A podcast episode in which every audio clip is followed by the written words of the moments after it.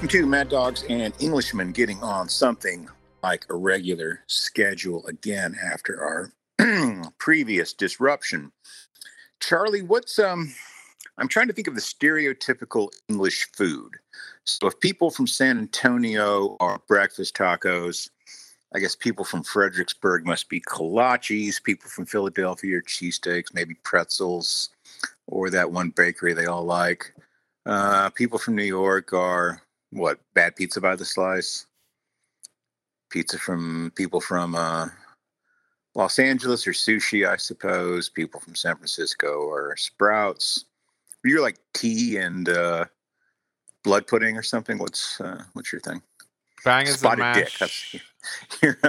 You're spotted dick. I think I've decided that's good.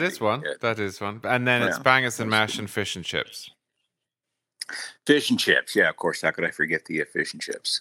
Although, you know what? This will start a fight between us. But I think of fish and chips as an Irish thing simply because 90% of the places I've encountered fish and chips have been, so-called Irish pubs in the United States.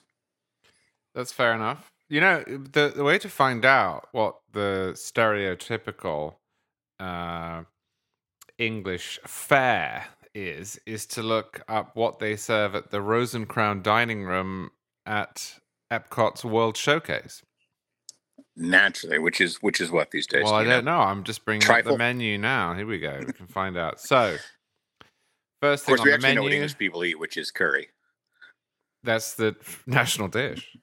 Yeah. So the first two entrees on this menu are fish and chips. Yes. And bangers and mash, so I do know my country of birth. All right, at least you know you're Disney. But there's more on here. There is shepherd's pie. That's a good one.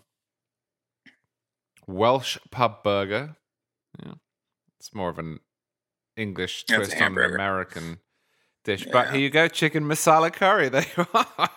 Oh, good. I'm glad they got it. Oh, and here we go. This is good. Mushy peas as a side and bubble and squeak. Oh, yeah. What is bubble and squeak? It's essentially lots of vegetables and leftovers all mixed together and sort of fried up. So, yeah, okay, typically British.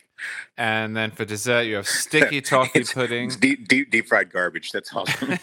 And sticky toffee, naturally, yeah. And English trifle. I knew the trifle would be in there. I feel pretty good about that. So for those of you who are wondering why we are talking about the horrors of British cuisine. So Jill Biden was at, do we call it Latino, Latinx, Latinx, Latinum, if we want to do a Latin-style neuter thing. And she went through a weird little litany where she was saying, you people are as unique as this and that and the other. And when she got to San Antonio, she said, breakfast tacos. What did she say? In New York, it was bodegas. I think she was attempting to pronounce the word bodega, but didn't quite get it out. And she stood in front of an audience of people in San Antonio and called them tacos. That was awesome. So her list. This did not go over well. Now, you and I both have a lot of thoughts about this. You wrote a piece that I very much enjoyed mocking the whole Latinx thing because it is ridiculous. And the thing was called like the connection, right, with another X in there or something, or diversity connection. What was it? Sorry, what do you mean?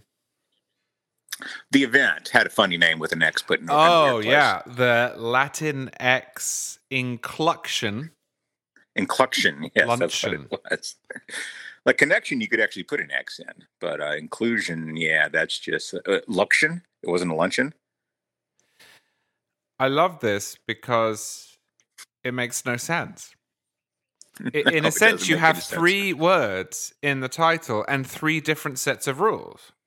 So the first word is, or was, or could be presumed to be Latino, but because they want to avoid the implication, which is that all Latino and Latina and non-binary people are male, they change it to Latinx. Can I just interrupt for 1 second? And I know this has been remarked upon many times by many people, but It is a tremendous irony that we're creating this synthetic identity for people based on the fact that they all have backgrounds in Spanish-speaking countries and cultures, and we designate them with something that particularly elides the Spanish language, which is by nature a gendered language, as the Romance languages are. It's also hilarious that the people who consider themselves to be anti-imperialists are telling foreigners that their language is offensive. But... telling Spanish-speaking people how to spell Spanish words. Yeah, that's tremendous. As in, say, French, the way that gendered languages work with groups is that they take the male form. Not always, but...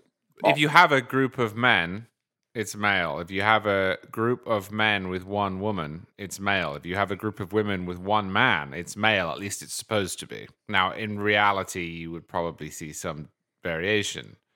But the point is here that in order to avoid saying Latino to describe everyone at this inclusion luncheon, the organizers changed it to Latinx. Okay. Loony, but... makes its own internally logical sense. But then they took a word that isn't Spanish and isn't gendered, inclusion, and they changed a random word in it. So it's incluction. So you've got the Latinx inclusion.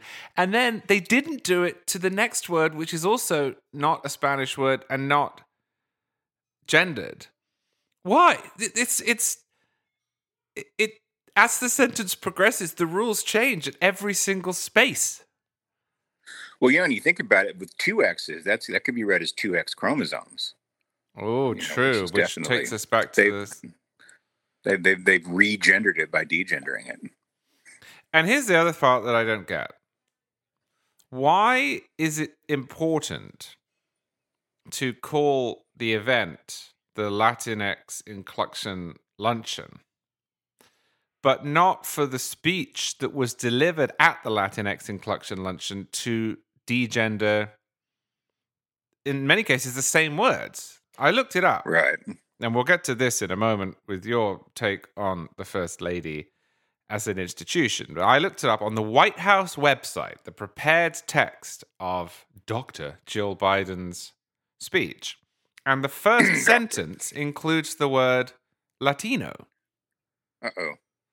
So she said, "Hello, Latinos," at the Latinx Inclusion Luncheon. Then... she said hello? She didn't say hola, Latinos? Her pronunciation is astonishing. Do you remember that Si Se Puede speech she gave? Anyhow, no, I somehow missed that one. But the sentence that got all of the attention is also full of gendered terms. She says... well, she didn't say bodega. She tried to say bodega. Bodega is a gendered Spanish word. She said taco. Taco is a gendered Spanish word. Is that right? Yeah, it came to Spanish from Greek. Oh, I didn't know that. And she said San Antonio, which is a gendered Spanish name. And indeed it is. And Catholic at that. So I suppose what I'm asking as somebody who thinks this is all nonsense is... what am I supposed to hold on to as the principle of the story? Because what I see is no rules whatsoever. Am I wrong? No, I don't think you're wrong at all. I think it's ridiculous posturing. You just mentioned bodega. That's a sort of interesting, example of this, because things do move through cultures and languages sort of evolve according to their own terms.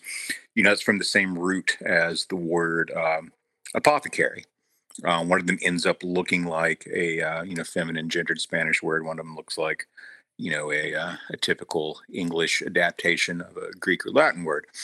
And it is just infinitely silly to pretend that the very real problems of discrimination against women or trans people or other sort of things like that are somehow exacerbated or have anything to do with calling the chairman of the board the chairman of the board instead of the chairperson of the board or the chairwoman of the board or whatever, or the chairman of the committee, or to call Latino people because this is a word that is masculine and form. You know, the whole idea that grammatical gender is related in some very, very strong way to biological sex is silly. And it's not really a feature of the Romance languages. You know, in Latin, you've got words that are masculine in meaning but feminine in form, like poeta for poet, and the word for farmer and the word for sailor. These are people who, these occupational words that are associated with men typically. They didn't have female sailors in ancient Rome. They didn't have female farmers in ancient Rome. But the words end in A as though they were feminine words. And that's just how the language evolved. It has to do with who knows what back in the way ancient history of pre-Latin. But, you know, if you were a Latin-speaking person and you refer to some man as a poeta, no one's going to be confused and think you're talking about a woman because they know how their language works. And Spanish-speaking people, I presume, know how the Spanish language works too.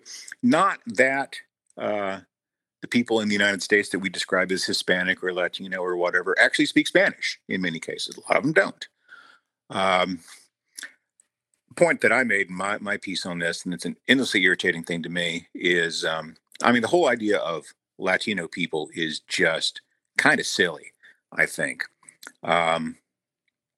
People who come from, say, Cuban American backgrounds who immigrated to Florida in the 1950s and 1960s aren't really very culturally, socially, economically, politically like you know, people who originally came from the Canary Islands who started the first ranches in the Spanish Empire in Texas in the 18th century. Some of those families who've been in the same, you know, communities and on the same land since the 1790s and things like that. They are not, and those Mexican Americans are not, or I guess not really Mexican Americans, but they started communities in something that eventually became Mexico for a while before it became the United States. But, you know, the Mexican Americans who live in South Texas are not very much like the Mexican Americans who live in Los Angeles. And we'll hear these political types say, well, I don't understand. How do these, you know, Latinos in Texas vote in such a radically different way from Latinos in California? Really, you're surprised that people in Texas don't vote like people in California? It's just, you know, it's an idiotic way of looking at things, that there's this weird synthetic identity that's supposed to supplant all the other, you know, sort of functional, relevant realities to these people's lives. And then to flatten the whole thing by calling them tacos was just a nice way to put the cap on the whole thing. And as you pointed out, and I think I did as well, tacos are not actually a very good metaphor for uniqueness. You know, breakfast tacos are sort of a Texas thing. They're not really a Latino thing.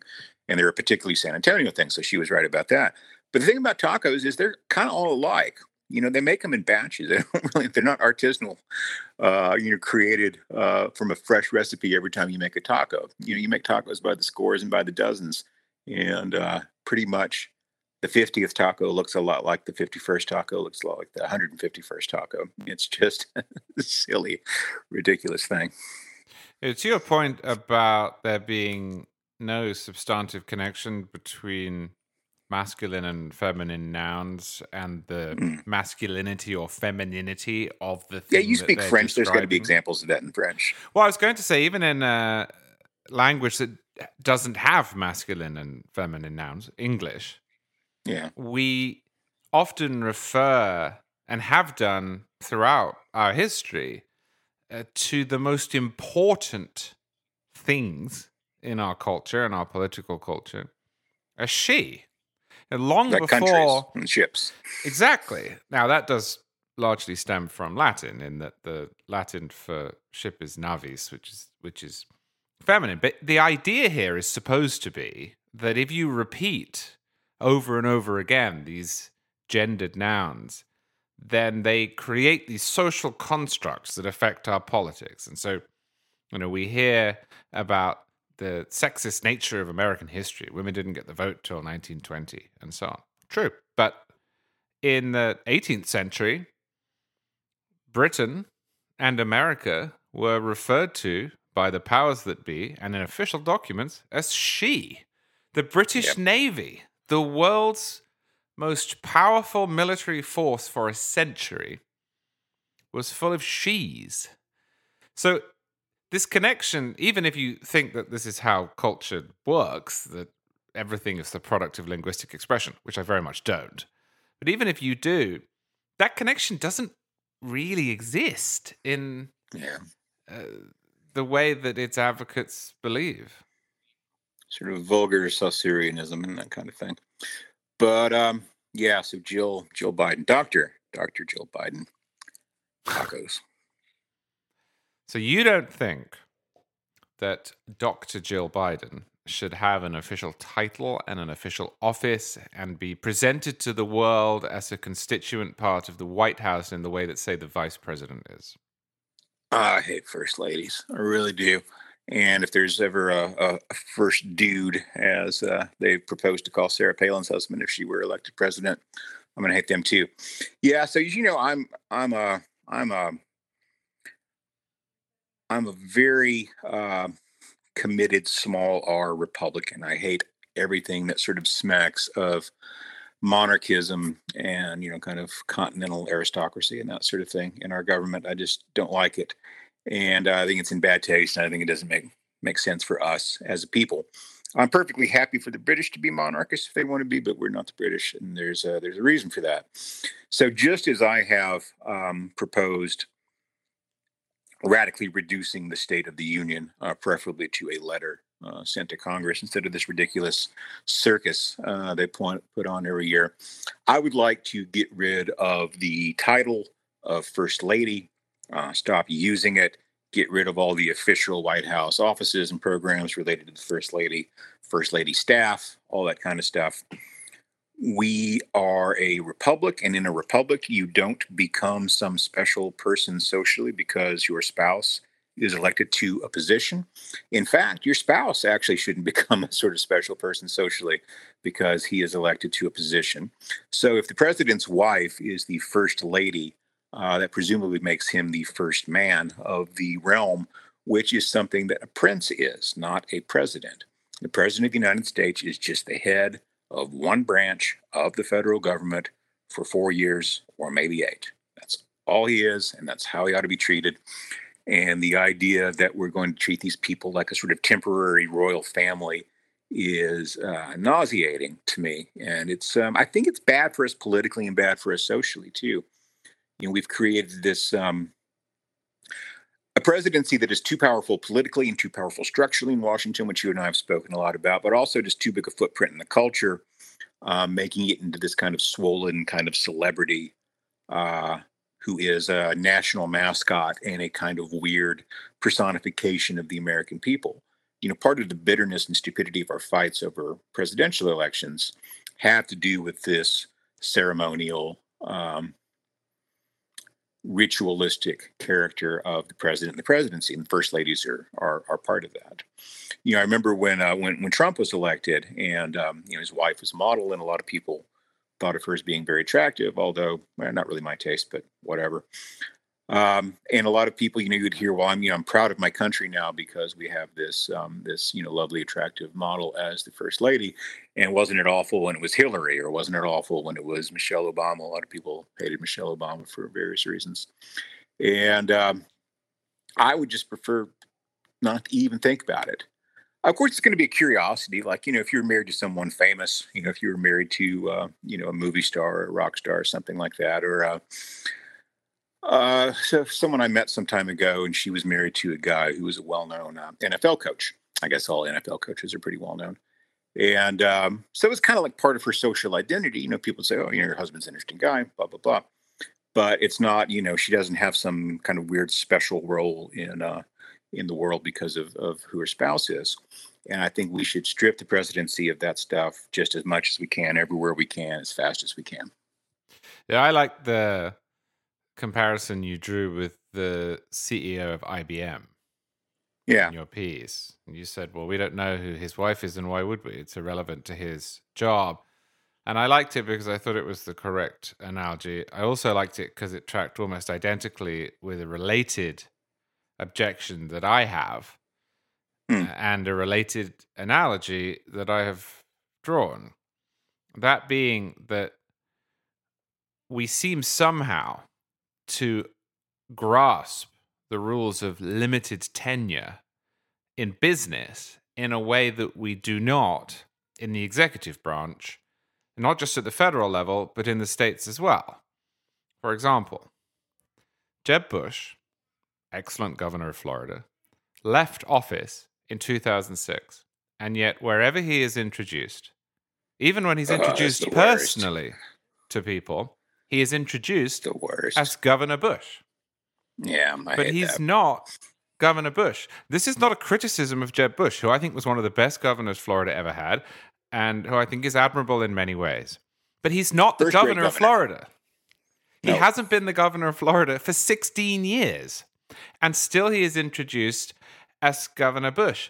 But you don't see that in business. If someone ceased to be the CEO of Disney 16 years ago, they aren't introduced during speeches or on a personal basis as CEO Michael Eisner.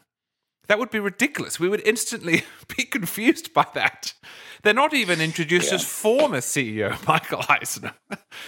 They might be in some contexts. Maybe in the program, but no one says, oh, you should meet CEO Michael or former CEO Michael. They just say, oh, they wouldn't use it as a title. But if you have someone who's maybe not a particularly famous CEO, of course. And you're introducing them, you would say this is former and IBM CEO, whoever. And if you're introduced to somebody who 20 years ago was the governor of Wyoming, a person almost no one has heard of at any point, then maybe they would say that too. But it is just bizarre to me that we hold on to some these. Former Wyoming governors out there, and their listenership right now is steaming. What do you mean no one's heard of me?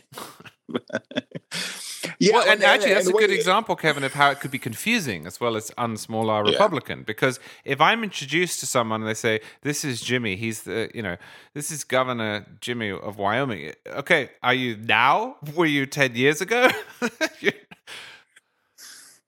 Yeah, and that's also because we do have some political dynasties in the United States. So there've been there's been more than one Governor Bush. I guess there've been a couple of Governor Sununus, haven't there? And other names of that sort. But also, we don't use those titles as titles, in private life.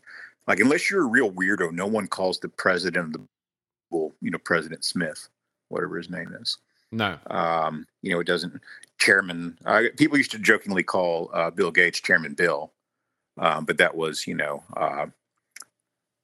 sort of mocking his totalitarian ambitions, at least his style is suggesting that he had kind of totalitarian ambitions to be, everywhere and in everything.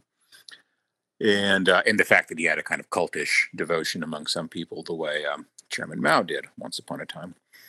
You're not probably old enough to remember this. I'm about to go off on a tangent here sideways, but there was a pretty serious draft Bill Gates for president movement back in the 90s, back when no one really knew anything about his political views. And it was such a typically American thing where he's the wealthiest man in the world and he founded a very successful company. Therefore, he must be good at doing the things the federal government does, which, of course, does not follow in any way. And the kind of weird American habit of thinking, Ross Perot, he was a successful businessman. He'd be a great president. You heard the same arguments for Donald Trump, who said about disproving them sort of methodically during his time in office. It's one of the superstitions I wish we could liberate ourselves from, that these are comparable skill sets. I mean, there's some private sector CEOs who go on to be pretty good in politics. Mitt Romney was pretty effective in his roles, and we've seen some other people who do that, but it's not just automatically a transferable set of skills and talents. Anyway, that was a sidebar. You were saying. Well, while we're on this and also on Jill Biden, I object to the Prussian. We're going to talk about doctrine now. Okay, yeah, Prussian habit of using doctor to describe people who are not medical doctors. I don't have time to explain all of my problems with the PhD system per se, or the Prussian model of education that colonized the United States in the early 20th century. If you want a longer objection to it, please read my book. But it is frustrating that we have two uses for this word that are mutually exclusive. I mean, let's not get on to whether or not Jill Biden has a real educational credential. Well, whatever she is, she's not a physician. Believe that she doesn't. But yeah, she's not a physician. And it corrupts the language. If you stood up on a plane, the pilot had a heart attack and said, "Is there a doctor in the house?" and Jill Biden put up her hand, it would not be especially helpful. No, it certainly wouldn't. Nor is she a doctor of the church, to use a sort of third usage of the word doctor. I like how that works in some other languages that have these weird little formal tics, like commendator in Italian and things like that. But yeah, the doctor thing, Jay's written about this, I've written about it, you've written about it. It's a weird thing. And the people who insist on it are always kind of the ones you're sort of skeptical of. I think Jay was the first person I heard point this out. But, Bill Kristol has a PhD from Harvard. That's a real PhD. He doesn't call himself Dr. Bill Kristol. I instantly think less of someone if they add PhD to their name in everyday life, or they put it as their Twitter handle. And if people use doctor in front of their name as a quotidian habit, I'm suspicious. Yeah, I would if I were a columnist and I were a physician and I wrote about medical stuff, yeah, I'd probably call myself Dr. Kevin Williamson in my bio. But that's the usage that I'm suggesting is more useful, because it conveys. Sense, yeah. Look, it's hard to find a clear equivalent, but there are certain skill sets that people have that are uniformly useful and that we wish to identify at once.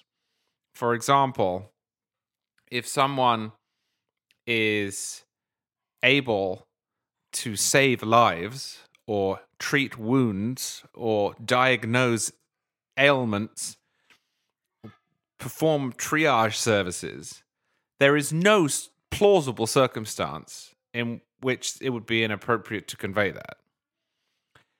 But the circumstances in which somebody who has a PhD in, say, Roman history will be useful are extremely limited. That's not to criticize someone who has a PhD in Roman history, but no, it's awesome. Just not particularly relevant to everyday life. And yeah. So if someone introduces themselves and says, "Hi, I'm, Dr. Robert," or from the Beatles song, good. I now know who in the room has basic medical training. If someone introduces themselves and they say, "Hi, I'm Dr. Stephen," and what they really mean is that 25 years ago, they did an advanced degree. Terminal degree in sociology. Yeah, why do I care? Yeah. No one ever shouts, "Is there an essayist in the house?" do they? Dear God, is there a theater critic on this airplane? Doesn't happen. What else did we want to talk about this week? I think, by the way, I can't remember. Can you say the word taco? Have you gone American enough you can say taco, or do you say taco? I say taco. Like you're weird. Taco, yeah. Can't quite get it. It's partly spite. Do you know, I think I told you this, that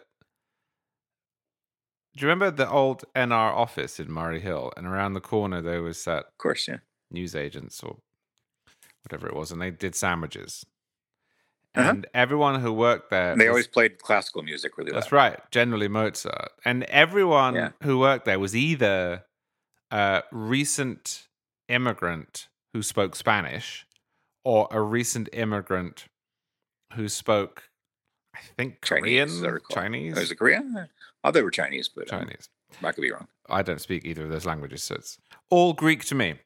Anyhow, the point is that at any juncture, you were almost guaranteed to be speaking to someone who spoke English as a second language. And of course, I have an English accent.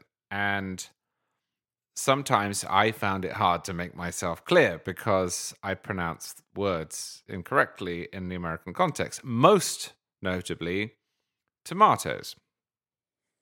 And when I first moved to America, I couldn't say tomatoes. I just couldn't bring myself to do it. It just felt too wrong.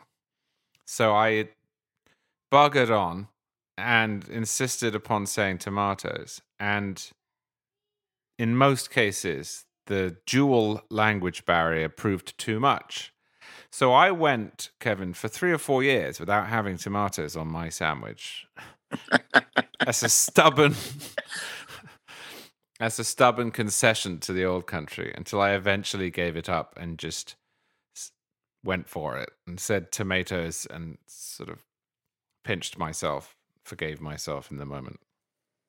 I do recall their sandwiches being pretty good, actually. Oh, it was so good. So good. Yeah, we used to call that place the Mozart deli because they played so much Mozart.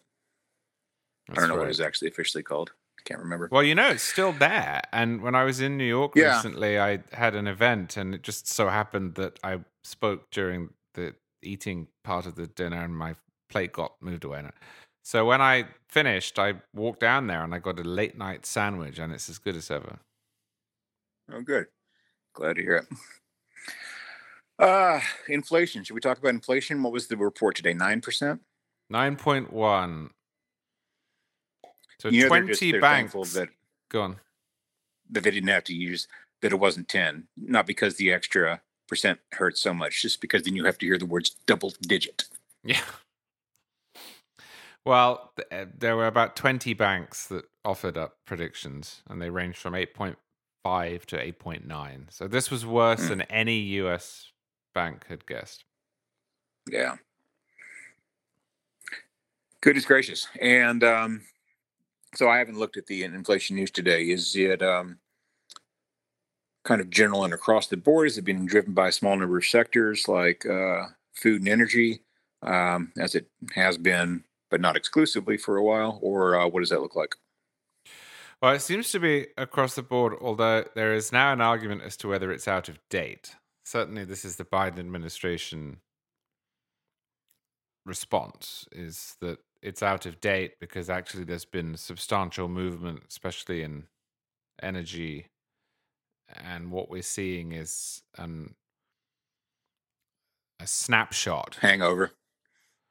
I don't know if that's true. I don't know enough about economics to know if that's true. What I do know is that the Biden administration and figures such as Paul Krugman have had an excuse for this for a year and have said this is the last big one, or it's about to improve, or this doesn't count for this reason, or don't worry, next month will be lower, or this is transitory, or even this isn't going to happen, which was the argument being made 15 months ago. So I'm a little skeptical of the idea that this is out of date. I hope it is. I hope the next one is 7 and we start to recover. I think irrespective of that, the Federal Reserve is going to raise interest rates again, probably by 0.75 percentage point, because as someone pointed out this morning, they don't operate on what might happen or could have explained what just happened, but what is happening. And what is happening, according to this report, is not good. I assume you have a fixed rate mortgage, if you have a mortgage at all. And I took it out 5 years ago. Everyone's happy to have that. Yeah, I'm going to have to buy a house here sometime in the next year or so. And not looking forward to what those mortgage rates are going to be. Maybe they'll in England, come back down a little bit. They now offer fixed rate mortgages. But when my parents bought the house that I grew up in, that was not common, if possible, even. Almost every mortgage in England in the 70s, 80s, and early 1990s was variable rate. And I can remember... Really?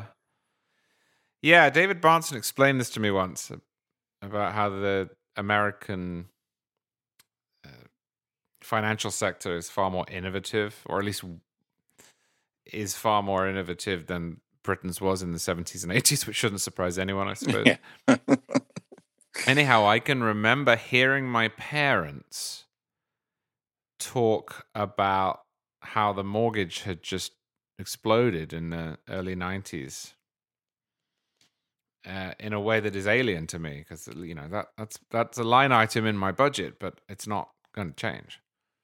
Yeah, I remember hearing people talk about 16 and 17% mortgages here in the late 70s, early 80s when we had really high interest rates. But so yeah, I've never heard about any place where they mostly had variable rate mortgages. I know there are some countries and some cultures where mortgages just kind of aren't a thing, where if you buy a house, you buy it outright, and it's rare for people to borrow money to do it, or very difficult for that to happen in a lot of places. Here you go. So I just looked up the numbers. I did not know that.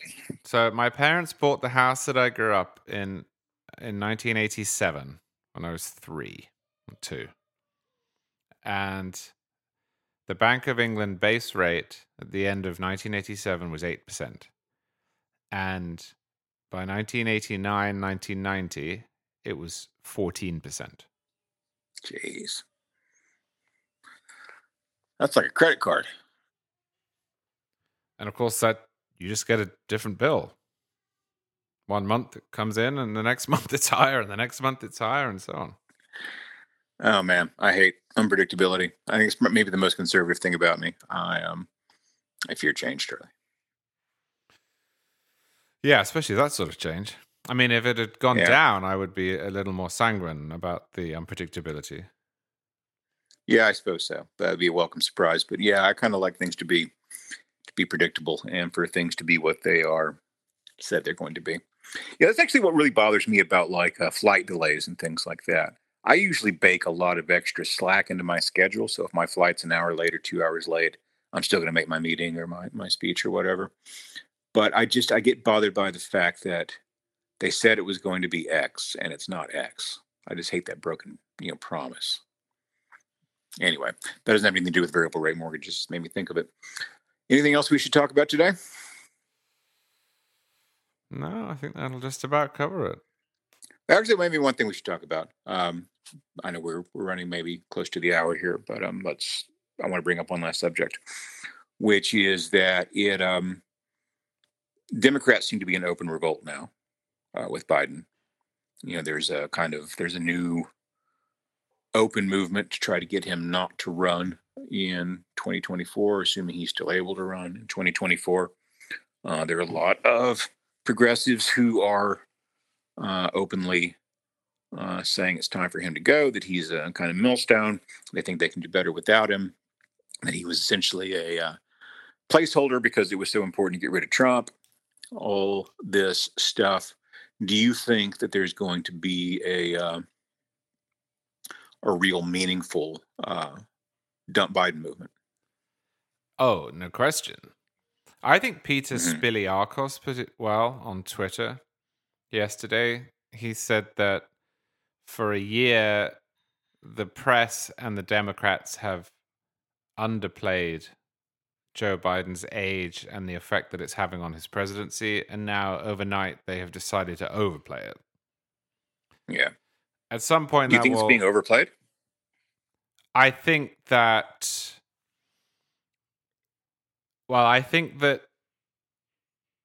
they're overcompensating, and they're also trying to cast many of the bad political decisions that he has made based on his ideological assumptions as the product of his age rather than of his being in hoc to the Democratic Party's consensus. Either way, I think it will stabilize, but the polling, which is what this is really about, is absolutely disastrous for him. And that has given the Democrats and the press the excuse that it needed to start talking about his unsuitability.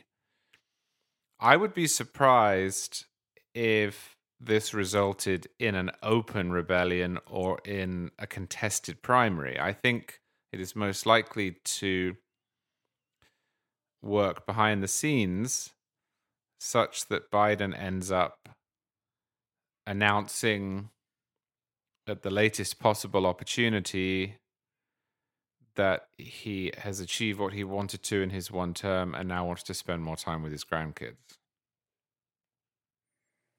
What do you think? With his kids. Yeah. I think that progressives are fooling themselves. Democrats are fooling themselves if they think that Biden is really their problem. Biden is a problem because, yes, he is old. He is ineffective. He says dumb stuff. He doesn't really have the ability or inclination to vigorously pursue their agenda the way they would like him to. But the reason we have almost double-digit inflation and other things that are going to really hurt Democrats is not that Joe Biden is an old coot. It is that he has been implementing and arguing for more of the very programs that they expect to get from a post-Biden Democratic situation. I was just searching for a word there, Charlie. It took me a while to come to it. And so I think what they're going to end up doing is, if they're going to possibly dump Biden or chase him out, push him out. And I think you're probably right that if he does that, it'll be at the last minute. And if they are successfully able to replace him, they will probably set about making their problems worse. Because think about it, inflation would probably be now well into the double digits if Biden had had his way. If he had got that extra couple of $1 trillion of spending through. Yes. So if he had been, if he'd been more successful in giving progressives what they want, Democrats would be in worse shape than they already are. So, presidents are important, obviously, for functional and symbolic reasons. Biden's particular problems are Biden problems, but they're not new. The reason the Democrats are in trouble right now isn't that Biden has changed in some radical way. He's the same jackass he's always been. It's that some of their policies have started to produce results that people don't like. And this is something, you hear progressives like to talk about this, our policies are popular and they'll, pull this, pull that. And there's some real legitimate points there. But there's a difference between talking about a policy and finding that it's popular when you're talking about it and getting people to evaluate the actual results of those policies. So people like the idea of spending lots of money. Big infrastructure programs, benefits related to the coronavirus and all that spending that we did back then, the extended unemployment benefits, all that stuff. That stuff was all popular at the time. Now what we're seeing is partly the result of that excessive spending, and those results are not very popular. So voters aren't always very good at drawing the line between the policies and the policy outcomes. Because no one went out and said, let's have inflation. And we passed an inflation bill that said there's going to be 9% inflation. This is a result of other policies that were pursued. But people do actually sometimes figure some of that stuff out. And I do think that progressives are going to have to rethink some of their agenda. The cultural stuff right now is not good for them. The, crazy, fanatical, cultish, trans stuff, Latinx stuff, all that. And they're wondering why some traditional constituencies aren't voting for them anymore, but also some of their bread and butter economic stuff is not actually all that popular, or at least it turns out not to be once the results are really in. So going out and saying, yeah, we're going to spend a whole bunch of money. Everyone likes the sound of that, but no one likes $6 gas. I call what you've just described the partial Disney World polling problem. And what I mean by that is if you ask people, would you like to take your family to Disney World for a week? They say yes. 70-80% will say yes. If you ask people, do you want to take your family to Disney World for a week, take a week off of work and then pay the bill, yeah. That number drops dramatically. And this is a problem that the Democrats have exactly as you've described it and have had for a long time. They have it now. That was how they polled Build Back Better. Would you like to do this, this, this, this, and this? But they had it with Obamacare. Megan McArdle wrote really well on this for years, that the Democrats' polling on Obamacare never included the cost. They would only talk about the benefits. But the moment you add in, and here is what it will do to your current insurance. Here is what it will do to your rates. Here is what it will do to your networks. Here is what it will do to your current doctors, and so on. People ran away. And so you had this bizarre spectacle in 2009 where Democratic polling was showing 75% support for Obamacare But polling that asked people whether or not they wanted Obamacare was at about 30. And some of them convinced themselves, oh, it's because Obama's name is attached to it, or it's because of partisanship, or it's because the president's black. No, it was because you are asking people about the benefits and not the cost. Yeah. Which is a good way to sell something. If you're a crook. But you, well, sure. We're talking about politicians here, Charles. But it only works if you expect not to have any accountability on the backside. And I think Democrats have had reason for a long time to think that they could get away with some of that stuff because they, you know, buddies with the media, that kind of stuff, control of some important key institutions. But that has started to loosen up a little bit. It doesn't matter as much as it did 20 or 30 years ago. They've also been lucky historically. You and I that's true. Loathe the idea of president as talisman. We don't like the idea that everything that goes wrong is the president's fault, that everything that is good is the president's doing, and we have to watch against it now. I write in every column in which I criticize Joe Biden that not all of what is happening is his fault, his party's fault, policy's fault. Some of it's just bad luck. Donald Trump will eventually, or at least his party will, eventually come to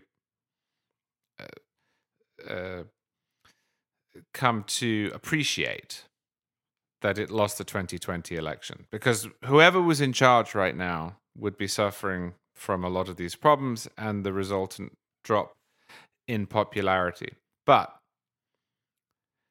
Democrats have lucked out in when they have been president.